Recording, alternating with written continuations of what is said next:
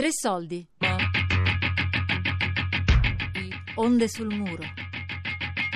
Berlino 25 anni dopo. Di Giulia Nucci. Io vedo ogni giorno gente passare a cercare il muro, cercare il muro. Lo vogliono vedere in questo cavolo di muro. Il muro è stato tolto subito, eh, in pochissimi giorni, e non c'era più niente. C'è un tipo, mm, eh, Pavlovsky, che ha comprato dalla BSA, quella del Mondizia, 5.000 tonnellate di muro. Per- lui l'ha comprato a, a piccolo, dipinto da non so dove e lo vendeva. Ma il muro non c'è più. Io lavoro adesso in una mostra di un quadro panoramico a Checkpoint Charlie dove eh, si fanno praticamente una visione della- del muro degli anni 80 vista da Berlino Ovest verso l'est.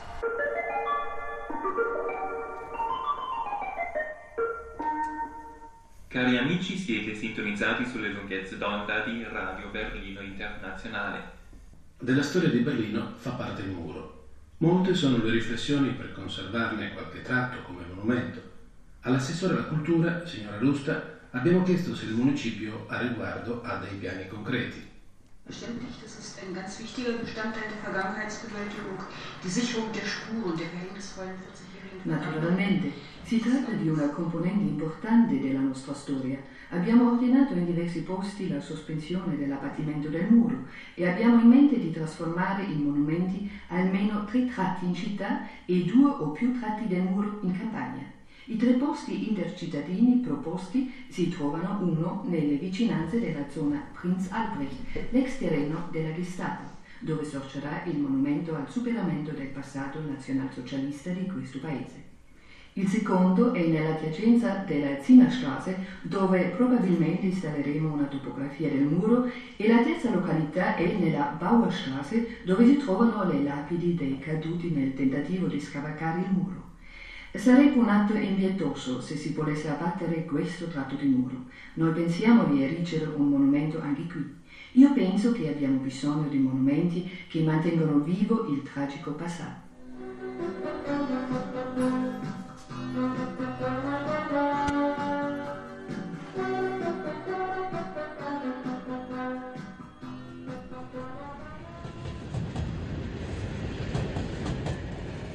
Questa strada è talmente lunga e sempre riporta, se cammini dritto, se vedi sempre la torre di fronte, è, è meraviglioso, no?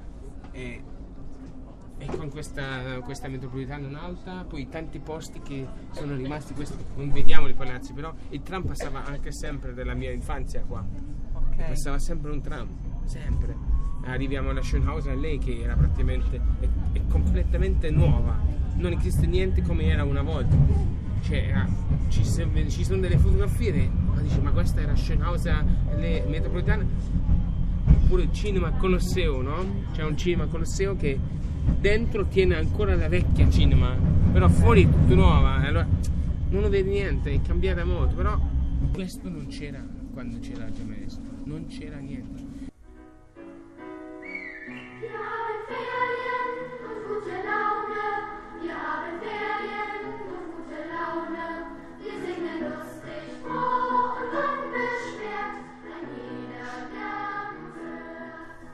Tutto termina con delle canzoni, dice il poeta. E il nostro giornale berlinese finisce invece con un'opera rock. Infatti il gruppo dei Pink Floyd, quasi leggendario nella storia musicale degli ultimi anni, verrà a presentare la sua opera The Wall, il muro, proprio nelle prossimità di dove sorgeva il muro berlinese. Le cose sono state fatte alla grande. Sentite un po'. Sarà allestito un palco lungo 168 metri, largo 41 e con 25 metri d'altezza. Il muro sarà il nucleo scenico dell'opera, così sarà simbolicamente ricostruito con enormi blocchi di plastica ed infine demolito nello spettacolo Trongo infernale. Il tutto sarà accompagnato da musica, evidentemente con giochi di luce, effetti sonori che si irradieranno sulla scena, ma anche sul muro stesso, o almeno su giochi di esso rimane. Detto questo, con questo Woodstock berlinese aggiungiamo che non sarà trascurato l'aspetto sicurezza degli artisti e del pubblico. Ricordiamo tra l'altro che in questa striscia di terra che rappresentava sino a poco fa un punto di frontiera vi erano interrate delle mine. Perciò delle unità speciali hanno setacciato il posto con molta attenzione, visto che là si trova anche il famoso bunker di Hitler. Non ci sono comunque documenti su questo bunker. We don't need no education. Eh, io mi ricordo, avevo letto una volta che c'era una, una asta, mi sa si chiama asta, a Monaco in Francia, che c'erano dei pezzi che andavano venduti da tipo 40.000 euro. Un pezzo, che è il pezzo di muro, che per molti anni nessuno voleva avere, neanche avere vicino, quindi è diventata tutta una cosa diversa. Quindi il muro all'ovest o all'est o oggi è stato sempre quasi travolgente perché nessuno capiva qualcosa. Prima il muro era una cosa brutta, poi è diventata una cosa per libertà, per, mm, per- sì, per, diciamo, per, la, per la pace e oggi eh, c'è la nostalgia del muro eh, nella città. La gente va in giro a cercare il muro, però non c'è e abbiamo 25 anni che sono passati. Oggi a Berlino non restano che rare testimonianze del muro che per 28 anni divise in due la città. Come mai? Perché il governo tedesco ha avuto così tanta fretta di eliminare questo elemento del passato? Il dibattito tra chi ha voluto cancellare le tracce dolorose della guerra fredda e chi invece considerava il muro e i monumenti socialisti pezzi di storia da conservare è ancora in corso. Ah, c'era una politica Un per dietro. fare dimenticare RDA, una politica eh, con- consciente dell'Ovest per di, di- una distruzione di tutto, tutto, eh, tutto il ricordo eh, e, e politicamente voluto. A me sembra, sembra eh, un peccato di aver distrutto tutto questo perché il ricordo dell'RDA è molto importante, non perché questo sistema era fantastico, no, non- ma perché il ricordo storico è un, cer- in in obbligazione per me. È, è molto, eh, è un passo molto falso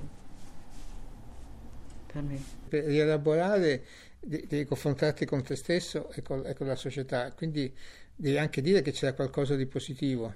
Io come tedesco, se cerco di rielaborare, quindi anche dire di difendermi, a questo punto vengo subito accusato di essere un nostalgico comunista vengo fatto fuori, quindi a questo punto non parlo. Non è, non è avvenuto come in Italia che dopo la caduta del fascismo nessuno era più stato fascista, tutto è dimenticato. Qui chi era stato comunista è stato messo fuori da qualunque attività stesse, stesse facendo.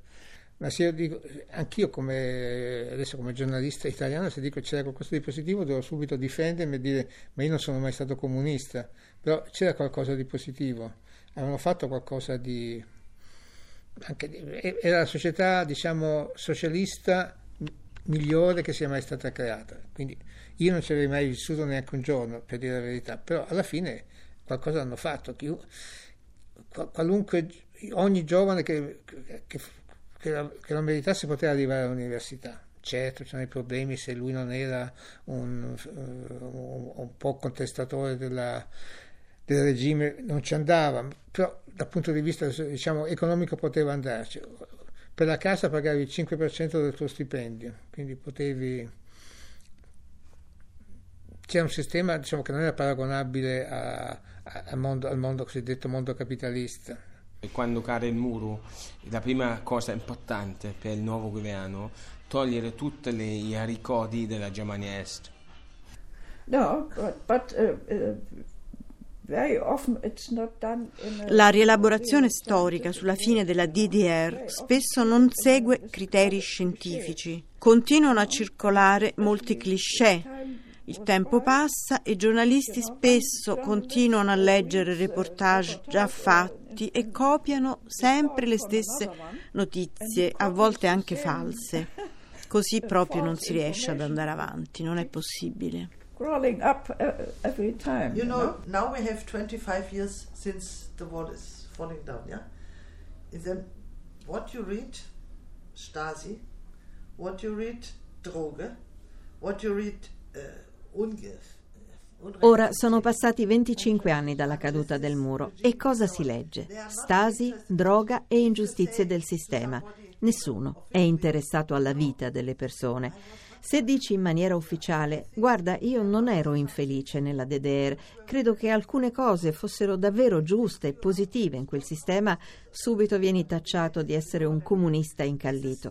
Bisogna solo dire, come Gauck, l'attuale presidente della Repubblica Federale Tedesca, I miss the freedom. Mi mancava la libertà, ho lottato per averla, non potevo andare in giro come volevo, era un sistema ingiusto. Se dici così, va bene.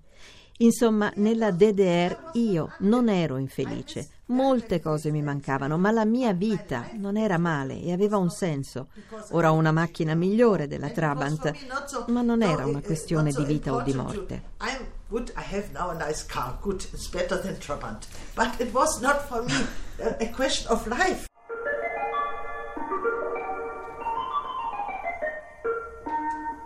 Cari ascoltatori di Radio Berlino Internazionale, siamo giunti quasi alla fine del tempo a nostra disposizione. Non voglio lasciarvi senza informarvi che la famosa Trabant, l'auto tipica della Repubblica Democratica Tedesca e l'unica old-timer prodotta in serie, non viene costruita più. Mercoledì la ultima Trabi, come viene chiamata anche, ha lasciato la fabbrica di Zwickau e forse era anche l'ultima macchina a due tempi prodotta ancora nel mondo. Dopo 30 anni di produzione del Trabant, la ditta di Zwickau adesso costruisca una macchina a quattro tempi e prepara la produzione in massa di un tipo di macchina di una grande ditta tedesco federale. E con questa notizia siamo arrivati veramente alla fine del tempo a nostra disposizione.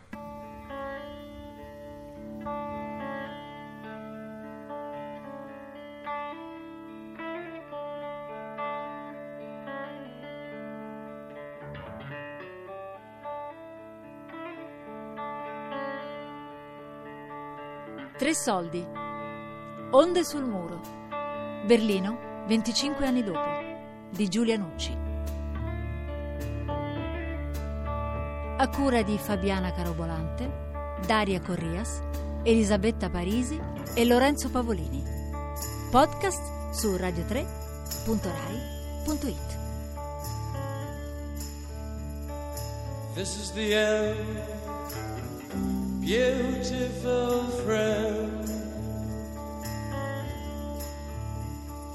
This is the end, my only friend, the end of our elaborate plans, the end of everything that stands, the end no safety